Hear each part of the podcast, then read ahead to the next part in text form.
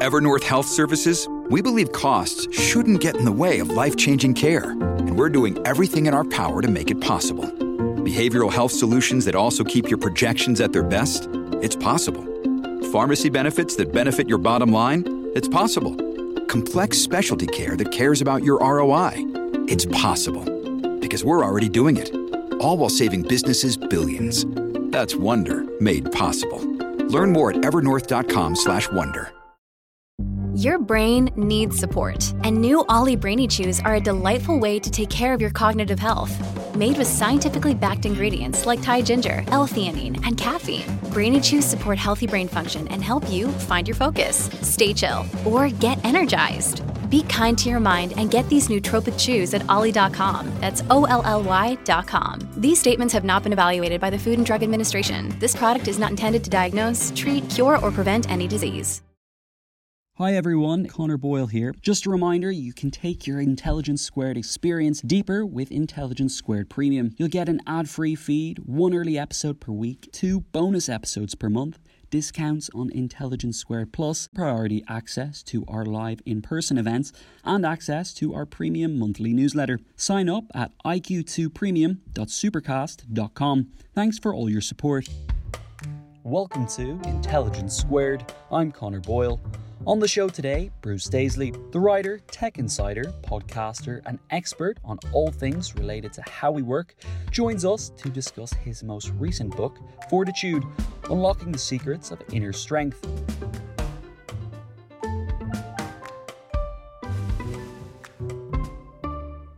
Our host for today's discussion is Sarah Ellis. Sarah is co founder of Amazing If, an award winning company with a mission to make careers better for everyone. She's also the co host of the Squiggly Careers podcast, along with Helen Tupper, and the two have published books, including You Coach You. Here's Sarah with more.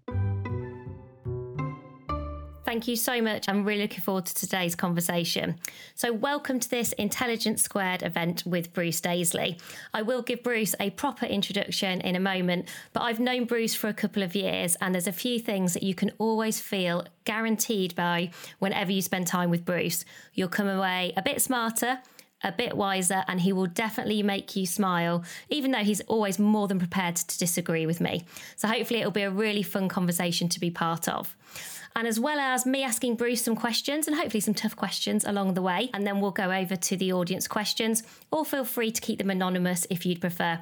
Ask some, Bruce some hard questions. He likes he likes a hard question. A few things about Bruce if you're coming across him for the first time today, um, or perhaps you're new to his work. He's the author of now two Sunday Times best-selling books. His first is called The Joy of Work, and then we've got Fortitude that we're going to be talking about today.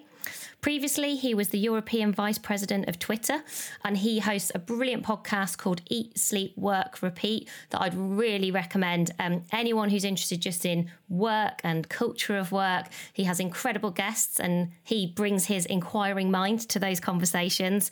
And he's also one of Evening Standard's 1,000 most influential Londoners um, for four years. So he obviously just keeps being influential.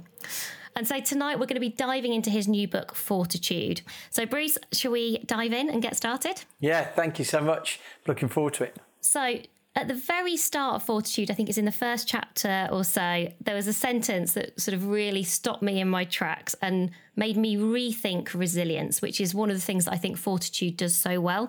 And you say, Never in the history of resilience has someone become more resilient by being told to be more resilient.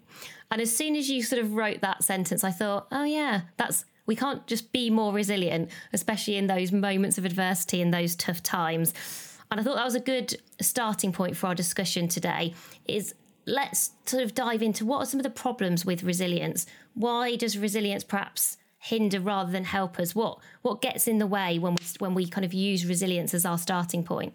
But the funny thing is, it's like resilience is it's just everywhere around us, and it's one of those things. You, you, you know, if you find yourself in a in a circumstance, you know, pregnant women always report seeing pregnant women everywhere. As soon as you're aware of the word resilience, you start spotting the the use of it everywhere. I was listening to the radio a couple of weeks ago, and it was used about three times in a row, two days running on Radio Four Today program. It's like really interesting that it just permeates the the discourse because I think it's just such an easy thing to demand of someone.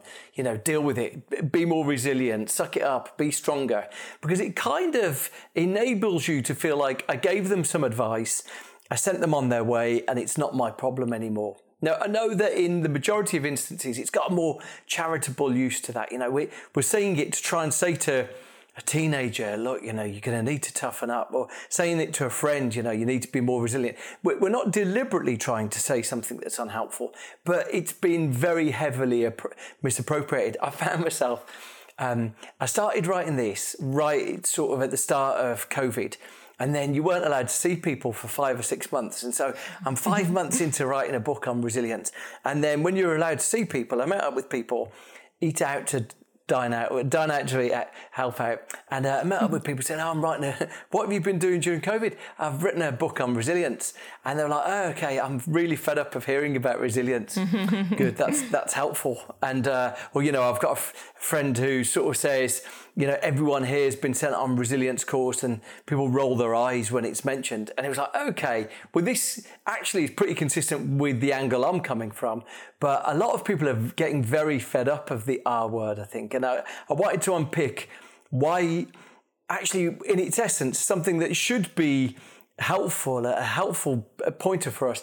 Why is it sort of being misappropriated and, and losing all the energy from it? And one of the things that actually I don't think you necessarily dive into in that much detail in fortitude is is almost the difference between fortitude and resilience. So I wonder if we could just pause on that for a moment before we we move on to some of the kind of chapter topics because I always feel like certainly through the work that I do, the words that we use matter. They frame our thinking, they give us references, they can really help us um, in a positive way, or they can actually they can they can be barriers. So do you is the conclusion that you've come to that fortitude is just a better word for resilience so are they are they sort of more synonymous or do you see them as being actually different things because you do in fortitude you've you've really gone into the research you've taken research from lots of different areas of um, you know whether it's psychology or sociology you've not sort of you've not sort of just stayed in a silo in one area. So I was just interested to see where you've got to with this relationship between resilience and fortitude. Do you want us to stop using the word resilience, or is it just you want us to understand it better? Uh, not really, and in fact, I use it all the time. But it's more, you know, if you have got a weariness about it, then giving yourself the opportunity to have a reset you know, the thing is, because it's been so heavily misappropriated, you'll you'll still walk into a workplace and they'll have a poster up for a resilience workshop. And I guess I just wanted to have something that was a, a mental reset from that, something that was saying, okay, that's well established, but I just want to maybe come at it a slightly different way. And, you know, broadly, it was an attempt to you know, I hate those books where you read it and it feels like the title is capitalized all the way through. Grit really springs to mind. If, if you've ever read Angela Duckworth's Grit, it feels like not only is she establishing this idea, um, but she's also trying to trademark it. It's almost like needs the little TM after every time she's using it. And I was really conscious not to do that. So, you know, um, while I much prefer this opportunity to think again about the way we're doing it, you know, I, for me, fortitude and resilience is uh, synonyms. But I think it's a, a, way to try and say, okay, we're actually thinking about it in this slightly different way, and so um, and so fortitude is is the refresh on that really. Yeah, and I think one of my observations is you definitely resist the temptation, and it is a temptation I think for anyone who writes a book to come up with a formula for fortitude. And I think you even have um, a great quote in the book where you talk about you know well something that is is complex you, you can't simplify it and just go, well, this is the answer. You just do this one thing and it's it's a silver bullet. I do think you explore it from lots of angles. And one of the things that's really interesting, and I think you've maybe even got a chapter title um, that, that talks to this, is that phrase that we're all really familiar with, which is, um, you know, what doesn't kill you makes you stronger. And we sort of all feel that, and this sense of, well, if I've been through lots of adversity or I've been through lots of hardship, I found things really difficult, does that increase my resilience? Does that is, is that actually useful for me for later in life? Is that why some people go on to be super performers in whatever their field might be?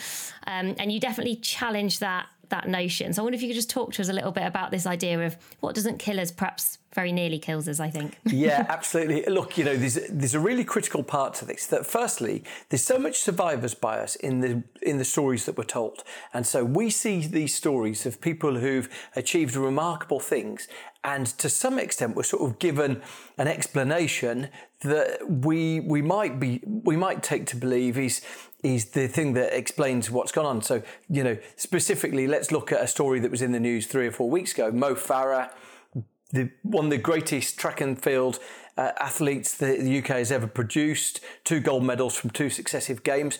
And actually, now, in context of the, the new explanation he's given for his childhood, we might say, well, wow, you know, what didn't kill him made him stronger. He was inspired to go on and achieve this greatness through um, through this childhood adversity. You know, he was victim of human trafficking. And actually, I was I wanted to really get to the bottom of that because there's some intriguing evidence that might serve to misdirect you along the way. UK Sport did this now really intriguing piece of research that didn't get a lot of publicity at all. You know, I searched for newspaper articles about this when it first came out, and there was one or two small pieces pulled out but it wasn't well covered. UK Sport did this piece of work when they were being gifted some more money from government.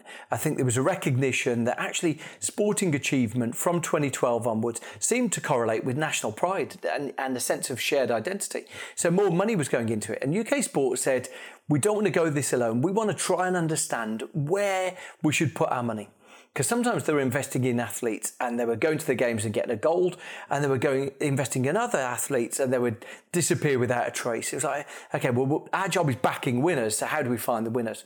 And this piece of research is is fascinating to look at. It's about 120 pages long, and they look into the um, the biographies of retired British athletes, uh, and they say these people, by their accomplishments, are household names. So they anonymise them. They don't tell you who they are, but there's a remarkable story that runs through it.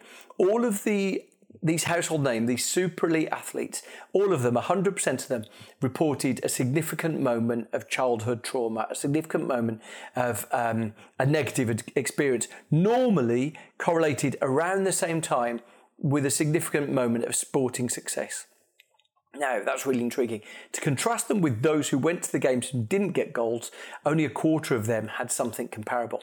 So it's this really interesting story because, okay, now we look at the Mo, Mo Farah story and we don't look at it as this redemption sequence that's, that's one off. We look at it and we go, oh, there's something intriguing going on here. There's, there's something fascinating that something has, has somehow played a part.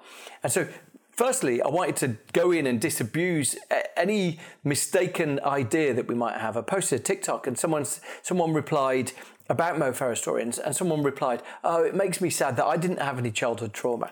And so this is an attempt. What I do in, in that chapter is an attempt to go into actually firstly how well we now understand the impact of childhood trauma and and how it has hugely harmful impact on on human lives. So you know there's something called the adverse childhood experiences index and this is uh, a really simple, rudimentary way to appraise people's experience. It was discovered by a couple of American physicians. They put it together because they were starting to recognize really interesting patterns. Um, brief, very briefly, a, a, guy called Vincent Felitti, Dr. Vincent Felitti, he discovered that when he was running a weight loss clinic, people who were generally 200, 300 pounds, and he was trying to get them down to a normal weight. He stumbled upon the discovery that 55% of his patients who were extremely obese had suffered childhood sexual abuse.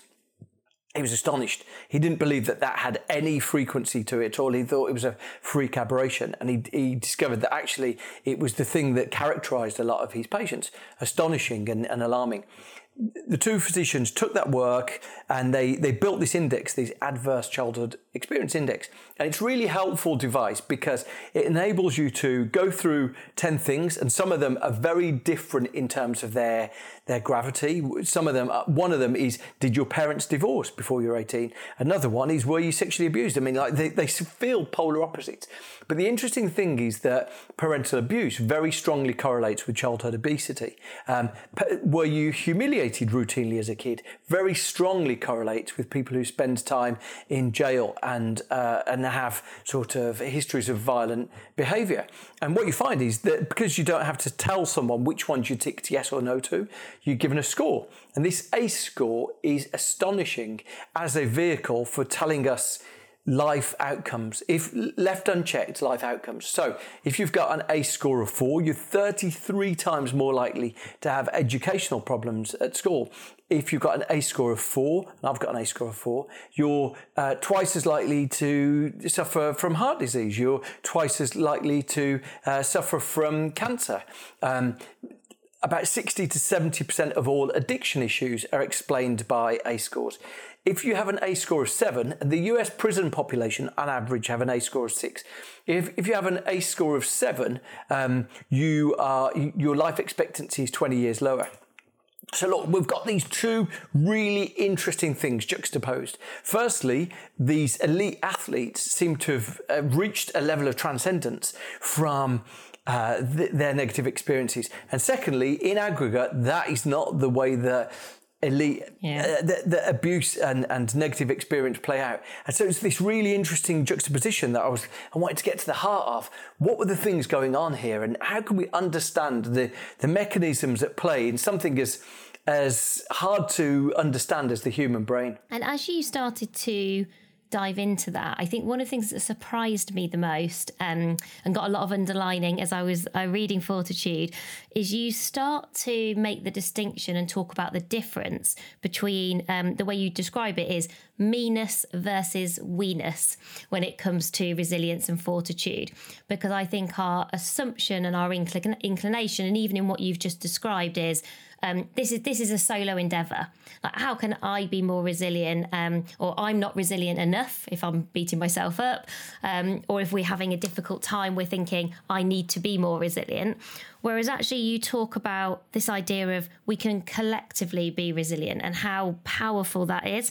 Um, and you uh, reference a social scientist, um, Emile Durkheim, who talks about this idea of collective effervescence, which I thought just was just a, a lovely phrase. So I wonder if you could just talk about this idea of again because I feel like one of the things the book does so well is um, debunk some very commonly held myths or sayings that we have about resilience that probably do get in our way. And I feel like this is alongside this idea of, oh, you know, I need to have gone through lots of adversity to be very successful, which clearly isn't true. Like you say, there are some outlier examples, and we know them because they're very well known and, and well publicized. There's also this sense of, oh, well, this is a this is an individual thing. And so, what examples did you come across, or what evidence did you find as part of writing Fortitude that this could be something that we could think about together, maybe as a team or as a community in terms of where you live, um, or perhaps as a community of people who've got a similar similar interest, or you want to support people who perhaps need support, especially with where we are at the moment in the world. Uh, so, what, what's the difference between those two? And, and, are there any examples or stories that might bring those things to life? Yeah, well, look, you know, if I was going to summarise the, the one, one thing from the, the work that I did was that, you know, if I wanted to be reductive and say, you know, what is the lesson? Mm-hmm. The lesson is that resilience is the strength we draw from each other. Resilience is a collective strength. Resilience is, is the, the way that together, all of us are stronger than any of us. And I think, you know, that's my fundamental finding on it. So, you know, the one thing that is is everywhere, ubiquitous in the world of work right now, is these resilience webinars. And I think probably the question that I would pose to any manager uh, commissioning a resilience workshop is absolutely, you know, understanding that you've got a need for it is really critical. But one of the things you might ask yourself is not how do I demand resilience from my workforce, but how can you enable it in them? How can you make them feel supported and um, and really sort of part of a, a, a movement? How can we all feel like we're all in it together? And you see really fascinating examples of that. These are an incredible American social scientist passed away a couple of years ago called Enrico Quarantelli.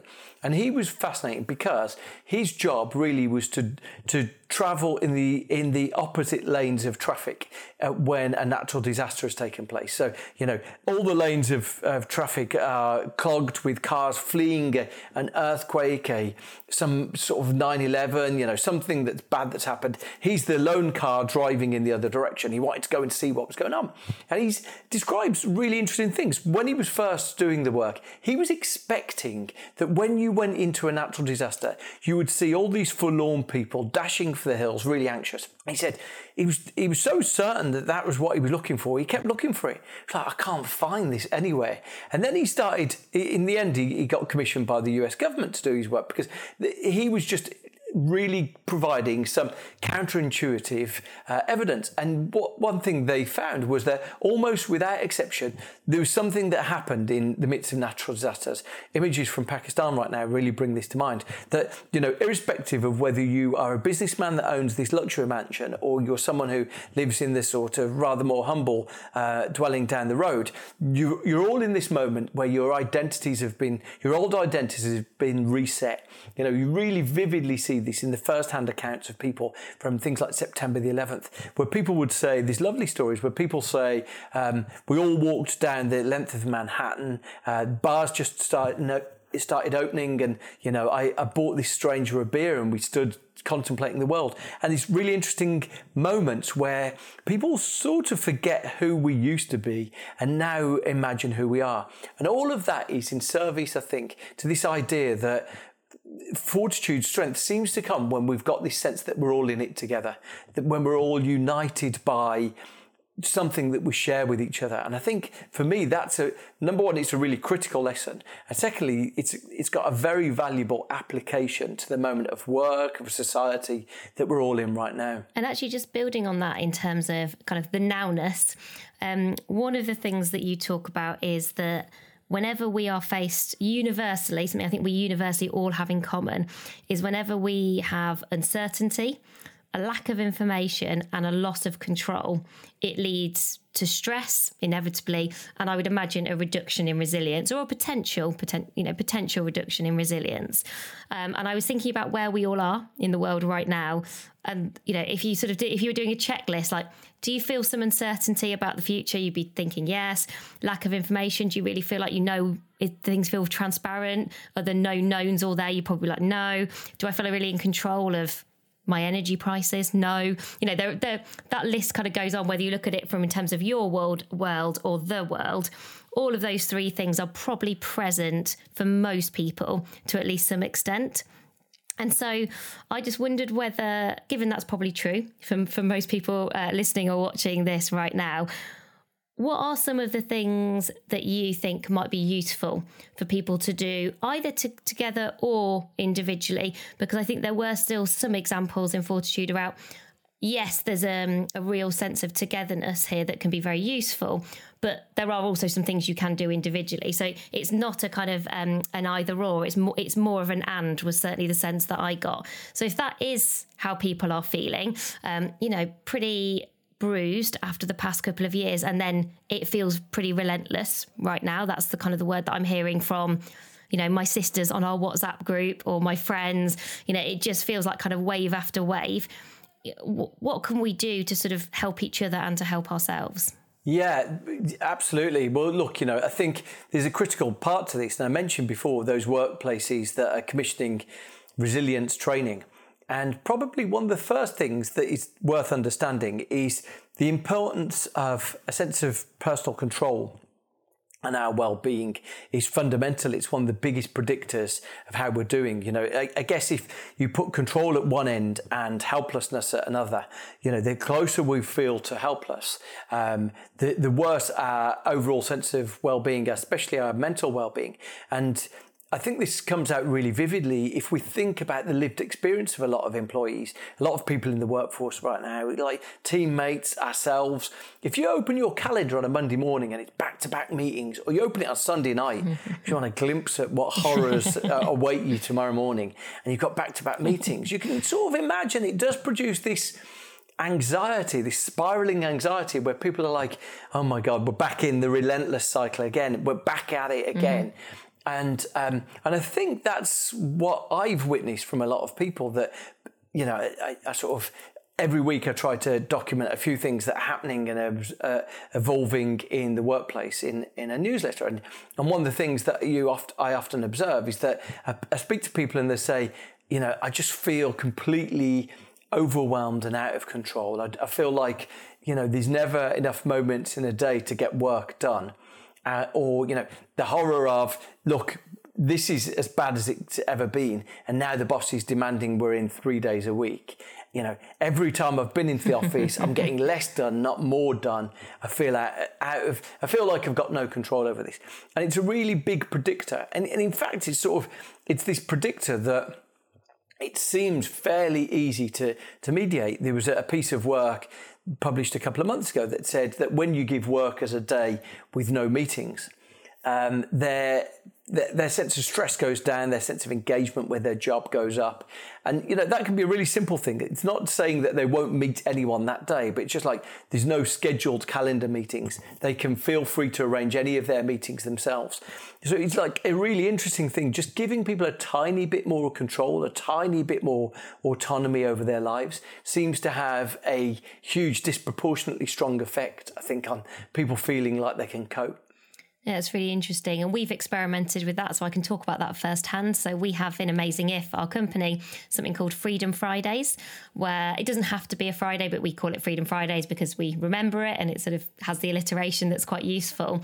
And on Freedom Fridays, exactly to your point, it's completely up to you if you want to meet somebody, but the sort of the day is yours. You sort of design that day um, and it just feels like that day always feels different. Some people decide to do it on a tuesday i actually do do it on a friday and it just means that your sort of your sense of autonomy and control actually over the whole of the week feels different. Right. i think the sort of the halo effect of the sort of resilience and strength that you feel. It's almost sort of from one intervention, the ripple of that goes across the whole of your week. Not just, you don't just sort of feel good that day and then not very good the other three or four days.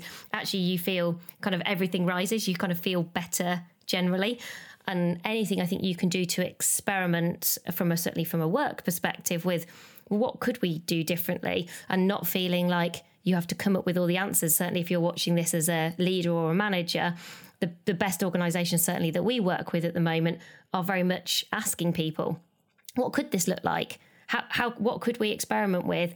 Uh, what would be useful for you? And so involve people rather than feeling like you have to solve solve for people, which again I think increases people's control. So again, you get that extra benefit by by including people in those conversations. It sounds amazing, but how do you do it if someone chooses Tuesday and someone chooses Friday? Because surely they do need to meet each other. How do you how do you make that work? I think what we found. I mean, we're a small company, which right. I think is right. easier. I guess when you're when I used to work for a very very very big companies, we did have. Um, days where people sort of tried to do yeah. half half a day a week where you know it was sort of universal. So we're smaller so i guess that works a bit yeah. easier. Um, and we've got people doing quite different sorts of jobs. Some of those are more reliant on meeting people than others and different types of meeting. There's sometimes there's quite a big difference between a 10 minute conversation and maybe a meeting with an external client. Uh, so at the moment i mean we're still very much in experimenting phase. We've probably been it. doing it for four months so who knows? Who knows how it will work? It. But so far, the feedback has been has been good. So it's, it is quite interesting. Is there anything you've done differently, Bruce? Before we go to questions from other people, um, and please do keep those um, those conversations coming. I can already see some of those questions, so I do want want to get to those. Um, but you know you writing a book is a you know all it's a kind of all inclusive process it's a good way to think of it. You're sort of you you will have dived so deep into the world of research around resilience. You tell some great stories and give loads of examples in fortitude to really bring the ideas to life. Um, what has it made you think about your life and the way that you work? Have you changed anything? Have you done yeah. things differently as a result? Yeah the, the thing that's really you know, if, if I've talked about sort of resilience is the strength we draw from other people, it's made me value and, and actually evaluate my friendships and the groups I'm part of more than ever before. You know, I, I mentioned, I think I, I, might have mentioned it to you or someone, but I, I did an exercise uh, vaguely where I scribbled down like all of the friendships is in this book that in front of me just by coincidentally, uh, coincidentally of all the friendships and all the groups that I feel part of and, and in fact I'm in the midst of arranging a work reunion with another group because it's just made me feel like oh wow you know that connection is such a valuable part of us feeling human and supportive and like we're not doing this alone. Um, and so it made me firstly evaluate them and and then secondly by the very act of evaluating what friendships you've got and and what groups you're part of it's made me think okay well what efforts are you making to get those into a better place than they were six months ago uh, you know and and I, I, don't want to say that that's the exclusion of new friends. One of my very best friends is someone I've only known really for, for three or four or five years. Um, so, you know, uh, but it's just made me really value connection with other people in a way that I was casually aware of before, mm-hmm. but I'm very vividly aware of now. And it's just, um, it's fundamentally, it's made me change that. And that's perhaps unexpected. You know, that's perhaps not what you would have thought at the start start of the process. Yeah. Um, so let's go to some of these questions because I've had a quick um, read through and they are brilliant questions and also really quite quite a range of questions. So I think we'll go in different places.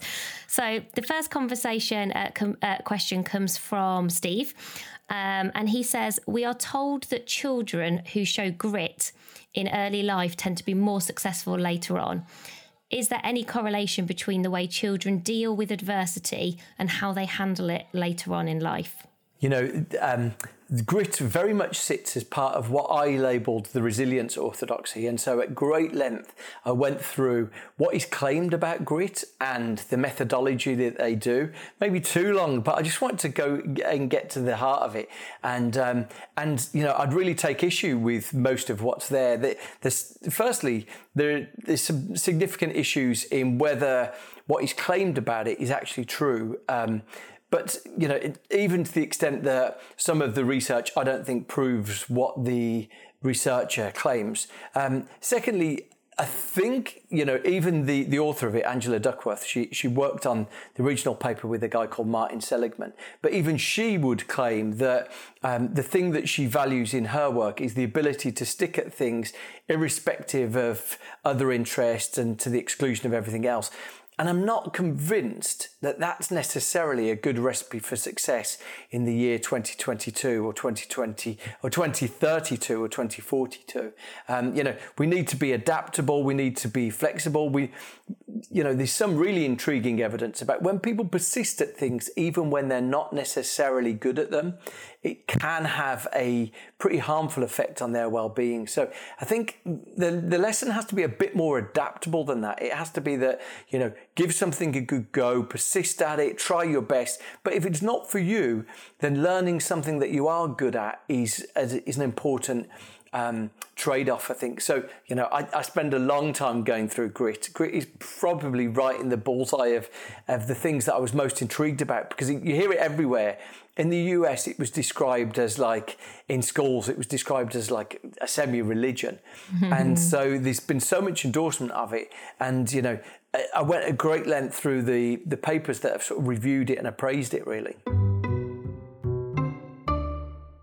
Hi everyone, it's Conor Boyle here. If you don't already know, we've launched Intelligence Squared Premium. It's an exciting new way to take your Intelligence Squared experience to the next level so you can make the most informed decisions about the issues that matter in the company of the world's greatest minds and speakers. Crucially, it lets us produce even more amazing podcasts for you, as well as running some more live events and big debates. This is now available on all podcast players, including Spotify, for just $4.99 a month. Sign up now at iq2premium.supercast.com premium.supercast.com. That's IQ, the numeral 2, premium.supercast.com, or see the link in the description. Thank you for all your support.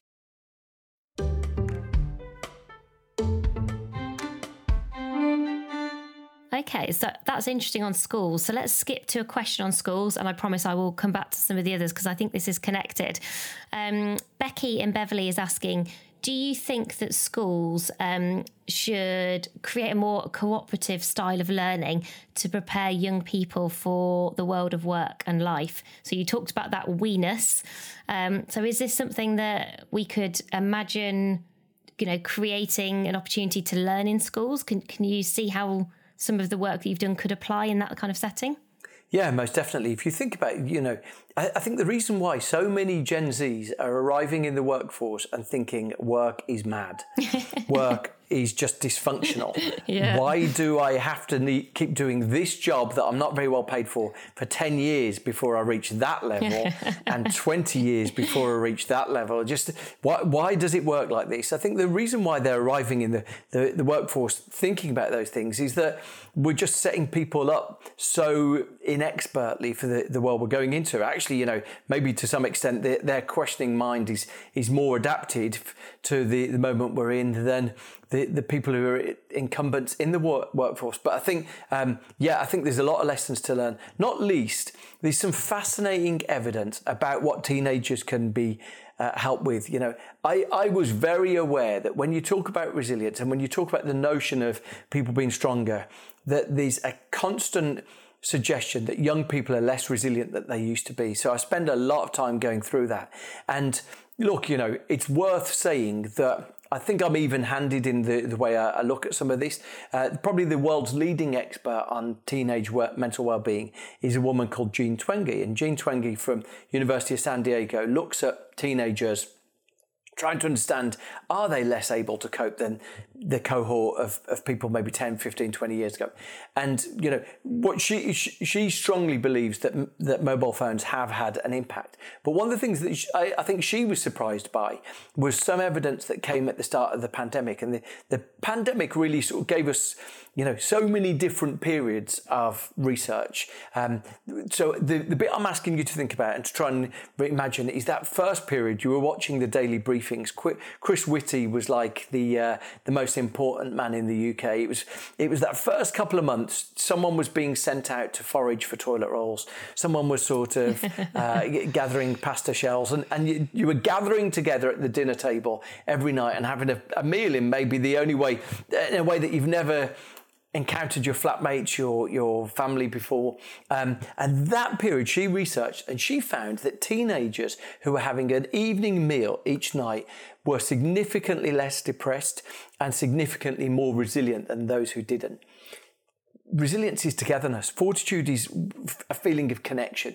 And actually, schools should be teaching that. There's some valuable lesson, I think, for schools to understand that when we feel it's why so many of us have got a fonder memory of school because that moment of deep connectedness, that sort of real visceral connection with people around you is quite an, an enduring experience. A lot of us walk away from it going, that those were the best years of my life.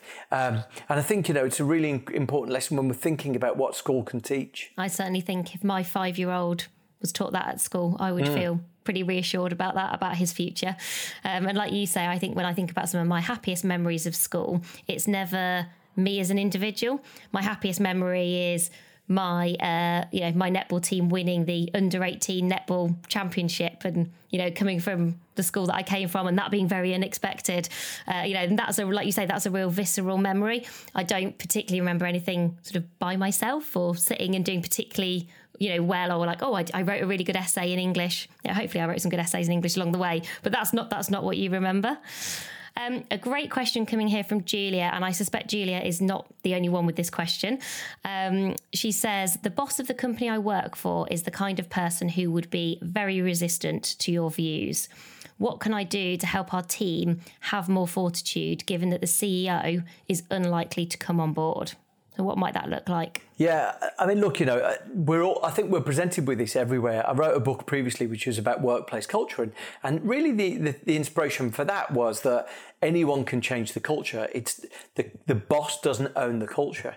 And, you know, I was particularly inspired by that by going into one organization where the receptionist had changed the culture and she'd said, you know, we've got a terrible culture here. And, you know, uh, she'd taken it upon herself because no one had re- responded to that. So she'd gone out, she'd bought some bags of Doritos. She booked some, you know, multi packs of Quavers. She laid them all out on a paper plate on paper plates, and she invited people to Crisp Thursday. You know, this week we're going to be trying great, these new. Great. I know. This week we're going to be trying Chinese flavored snacks. The, this week we're going to be mm-hmm. trying, you know, she introduced themes to it. And it became very quickly a part of a ritual of part of the organisation. People would say, Are you going to Crisp Thursday? We don't need a meeting, I'll meet you at Crisp Thursday. Really interesting, um, the sort of uh, playing out of, of those interactions. Anyway, so the, the thing I've always been struck by, I used to have a boss and we had this confounding problem that where we had um, loads of people quitting with no job to go to. And when we did exit interviews with people, they said it's because the culture is relentless. I have meetings in the evening, I have meetings all day, I have non-stop emails all weekend. And so we said, okay, so how about we were around the table, sort of senior leadership team, how about we try and stop weekend emails?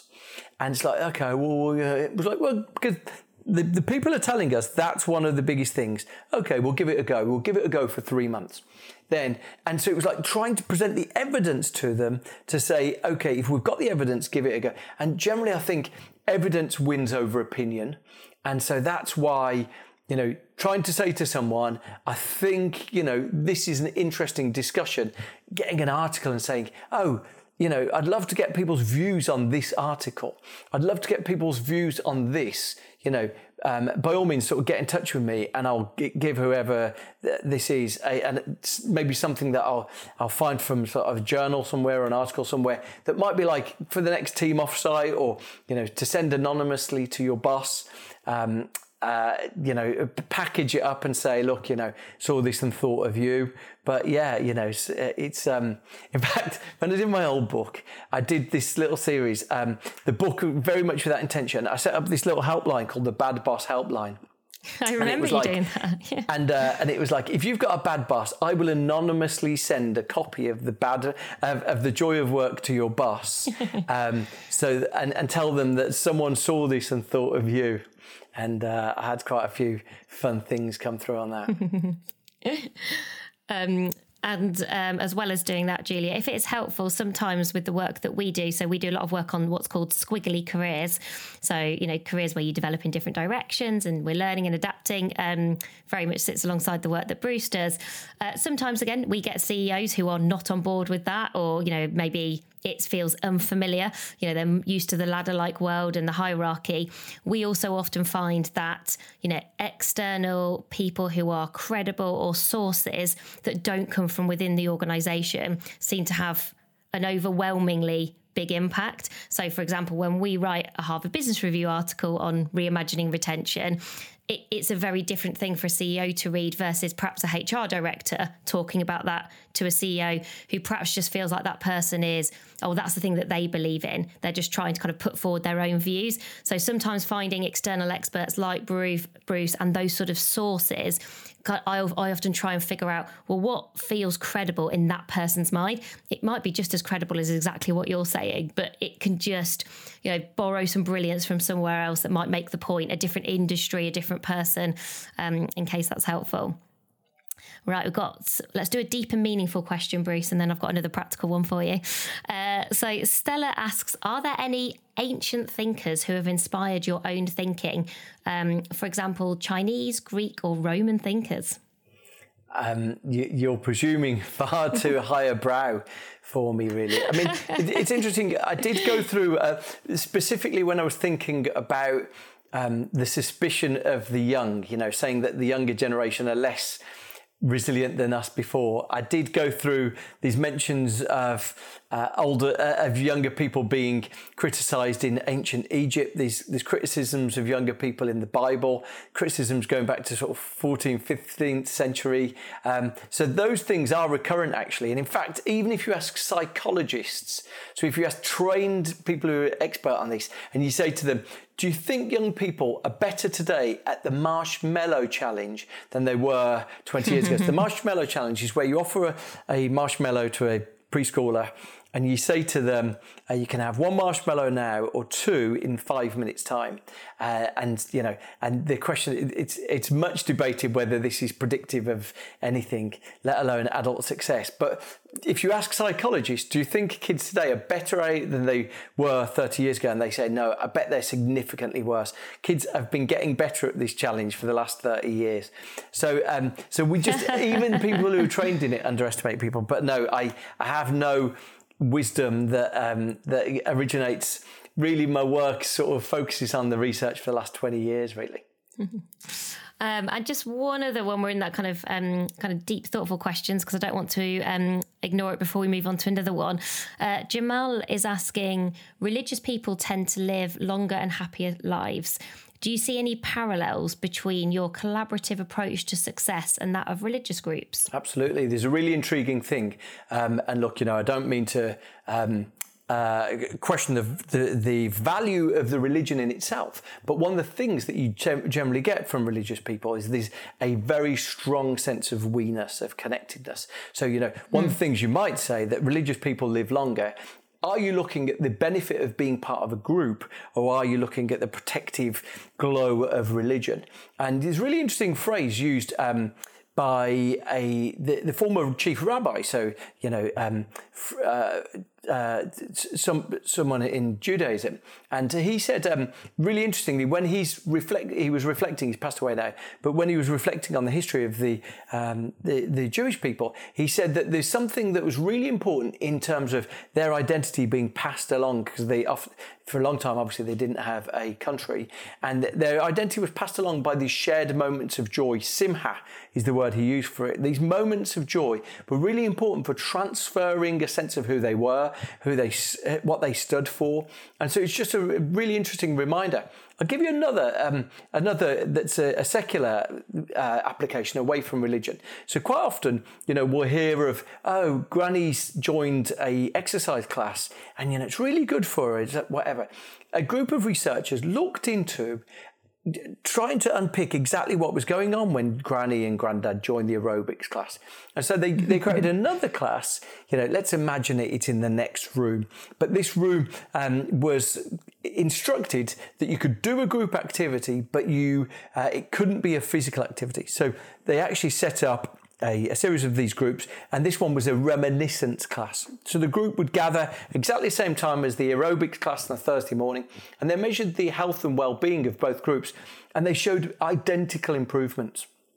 You might be, you might beg the question: Is the fact that you're in an aerobics group the protective thing rather than the aerobics itself? And probably the best way to summarize, summarize it is that the a really famous American social scientist guy called Robert Putnam. He said if you're not a member of a group but you smoke 15 cigarettes a day, I would suggest you start grouping before you start quitting. Join a group because it's more protective of your health and your and your well-being than giving up the cigarettes. Intriguing thought, you know, that that, that should be so beneficial. That's so interesting at a very practical level. Um, to take kind of take it down to something very sort of straightforward. I remember when I read um, about shared moments of joy, and when you first just I, I read it first when you were uh, writing your proof of your book. One of the things that we started doing in our company is doing a look forward to list. So we now publish in Amazing If a look forward to list every three months because it's essentially we're finding it's both anticipating moments of joy and having the moments of joy that is working wonders for our oh, team because we're a fully remote team. So we don't we get we kind of, we get together for you know very purposeful tasks and you know things that we need to achieve. But one of the things that we recognised is shared moments of joy for us as an organisation are not going to happen just naturally through some drinks after work or um, you know, in the kind of that old school office that I definitely grew up in. You know, people have got different lifestyles, different places they live, different commitments, and so we we wanted to kind of create the chance for that sense of belonging, but to happen in a sort of low key way. And that look forward to list is a really simple thing that we've done. Um, every, we kind of we do it seasonally. We sort of have an autumn one and a winter one, and it's been it has really surprised me the positive reaction from the team. We've not even done some of the activities yet. They're just excited about those activities and it's sort of created a shared moment of joy even having the look forward to list um, that was from reading your book bruce oh, we did that amazing uh, so an interesting one here an anonymous one um, more about i think wanting to get your perspective on a challenge again at work around um, women hitting the glass ceiling, particularly when they have kids. So um, often, I think it's, it's very well documented that you know perhaps you you you know you feel like you're doing well with your career you're developing you're making really good progress you have kids and it feels like that means you stall or perhaps even you kind of backtrack or have to make some compromises that have not been not been your choice so you're not sort of squiggling with success as we would talk about it where you're going you're having to kind of make some compromises that, that is not what you would choose. Um, and this person is also saying that they had hoped it might be different for they're someone who they're related to who is 15 years younger. and they've experienced something very similar. Mm. So, being made redundant by a male boss who has made lots of women redundant and um, brought in lots of men from perhaps previous companies. And so I wondered whether, and uh, you know, this person is sort of des- describing, I suspect, something that wouldn't feel unfamiliar for lots of people. So if you follow uh, Pregnant Then Screwed on LinkedIn, and I'd encourage you to follow them on Instagram, there are lots of stories and examples that are very similar to that one that I've just read. And again, you can imagine those women being told, you know, you just need to be more resilient. You sort of, you, you just need to suck it up or kind of live with it. And do, have you found any differences in terms of gender around resilience and fortitude and, and expectations in terms of what we expect from people? Um, and is and is there anything else more broadly actually zooming out in the work that you do about making work better? Um, and that's the name of Bruce's brilliant newsletter, by the way, everybody, Make Work Better.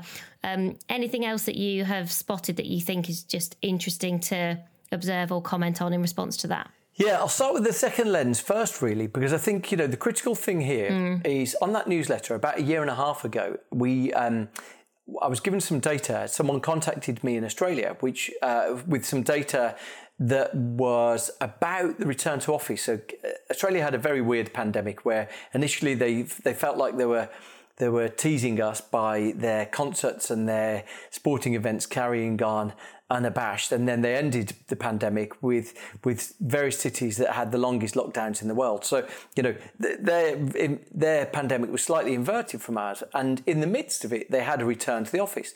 And this person contacted me with a series of data of which companies were going. Um, we, we worked together on what the return to work policy was of these organisations, and then the the data was the gender balance in those organisations. And we, we created an index of that that was partly um, in Australia, any organisation, I think over 50 people, needs to publish how many women they've got at every level of the organisation. So it's this incredibly rich and textured um, take on exactly what their organisation looks like. Anyway, we correlated them together. And with the exception of one organisation, we, we looked at two industries with the exception of one organization, it was a straight line correlation. If you were returning to the office, you were far more likely to be a male dominated firm. And it was astonishing, actually. The more women you had in the organization, the more likely you were to have something that's progressive. It's a gendered issue. Even though it doesn't feel like the return mm. to the office is a, is a gendered issue, it is a gendered issue.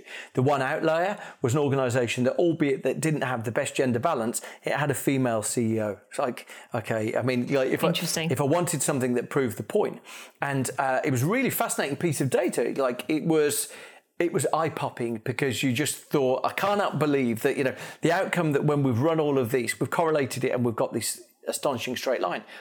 And I think this is one of the things it's going to spring up. And we've kind of, because that knowledge is kind of there, we've banked it a little bit and we've forgotten it. So, one of the things, there was an article in the New York Times today um, that I posted on LinkedIn and Twitter earlier that was, you know, an illustration of this. So, the chief exec of one big famous American organization had looked at the Zoom logs of people on Fridays and he decided that people weren't doing any work on Fridays because the Zoom logs were significantly lower. And so he's using it as a reason to demand people come back to the office. Not sure whether he's just going to demand they come back to the office on Fridays or just going to demand people come back to the office.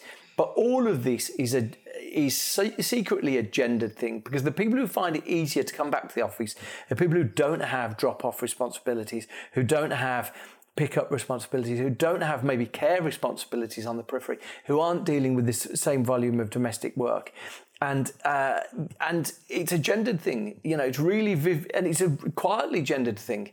We've seen, a, a, you know, in the US, a million women left the workforce during the pandemic, and well, while we don't have those that depth of data here, it's it's a genuine issue. So I think you know this is far more a gendered issue. And in fact, you know, that question two questions ago about my boss won't believe in this, I guarantee that's a guy.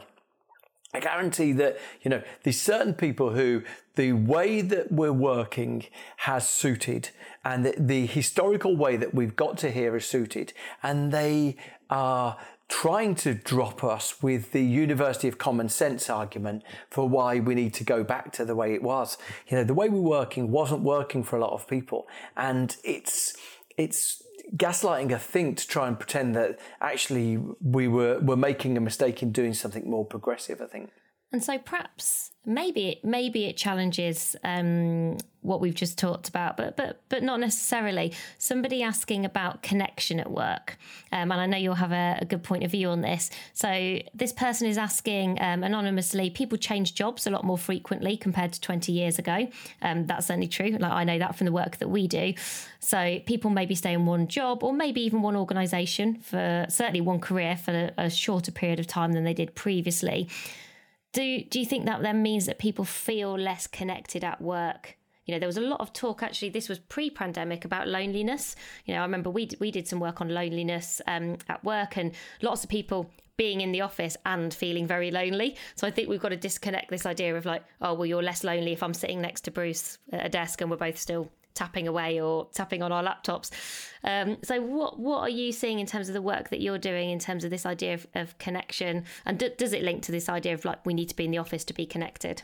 Look, I mean, there's no doubt a, significant element of this. I think to some extent we're moving from a relationship with work that is like our relationship with school to moving to something closer to our relationship with college. And what I mean by that is that a relationship at school was filled with constant connections with, you know, a group of people. It was tight knit. These represented your best friends. You know, they, they were your best friends. and, you know, these are the people that you remember for the rest of your life. At college, the people on your course might have been your friends, but there was pretty good chance that your real closest friends weren't studying on your course with you. You're unlikely to find a romantic partner on your course. You, you were unlikely to go out hanging out with them in the evenings. And I think we're moving to a closer relationship like that with work. It's gone from a school relationship to a college relationship. Now, that is not necessarily a bad thing. So, work representing less of our identity, less uh, uh, taking up less headspace for us is not a bad thing. But I think we just need to be mindful to make sure that we fill that gap. So, if you don't have people that you're giggling with all day, you know, giggling is kind of something that got eliminated during the pandemic, but just like, you know, because you, you weren't around people all day, you weren't laughing in the same way. And I think as long as you feel feel it, you know, and you make sure that you're not living a life now devoid of laughter. You you're trying to create those moments of fun and, and entertainment. I think there's no bad thing that work becomes less of our lives, but I think swapping out having those connections with not having them is probably a bad thing. And just moving away from work, um, perhaps for our final question for today, uh, somebody asking anonymously, do your ideas apply to family life as well as the workplace? Yeah, I mean, look, you know, the teenage thing, I think, is an illustration of that. Um, feeling connected to, to, the, to our family is is really helpful for us. One of the things is really interesting when you look at the, the research about um, recovery from things like heart illness or depression. One of the things that's the best predictor of how well you'll recover, whether you have a recurrence of it, is how many groups you report feeling part of. And in a lot of that research, they, they count family as a group. Um, so, you mm-hmm. know, it does play a big part. They're often the people who understand us the best. They're there for us the most. So yeah, these things can be having family can be really important. It's it's worth also putting on the record that for some people their family does not represent that. So it's not a given, but if your family does see, feel like a, an enveloping, supportive, welcoming place, then definitely it can be that. And if you wanted to leave everybody um, watching or listening with kind of a final few thoughts about fortitude. Uh, what what are your final thoughts that you'd like to share with everybody? Well, look, I want to thank you firstly, Sarah, for for the the amount of time that you've committed to doing this. I'm so immensely grateful, and I'm in awe of the work that that you and Helen do. So, like, what an honour for you to do this with me. Um, look, you know, the I think the, the thing that I would say is that I found myself scratching my head trying to work out why resilience was something that we evidently see it all around us. But whenever businesses try to synthesize it, it doesn't work. When classrooms try to create it, it doesn't work. So it exists in the wild, but it's it's kind of like panda babies. It, it's been hard to, to reproduce in captivity. And I think I wanted to get to the bottom of that really, try and understand that. And the answer is right in front of our very eyes. You know, when we see people like, you know, people uh, uh, in surviving conflict, people who overcome remarkable situations, they never go it alone. Someone said in my research, um, you know, it's you can't be resilient on your own, can you? And I think that's it. Resilience is the the strength we draw from other people. And if we taught that to kids at school, if we taught that to colleagues who used to sit lungs side by side with each other, then it would make us feel less helpless and alone when we do feel like we're not at our best. So, you know, the strength that we draw from other people is probably a really potent lesson for all of us. And a really lovely way to finish our conversation together. So, thank you to Bruce. Thank you to all of you, to our audience. I know some people will be watching, listening live. Some people might be watching on catch up. And of course, to Intelligence Squared for hosting us today. Thank you again.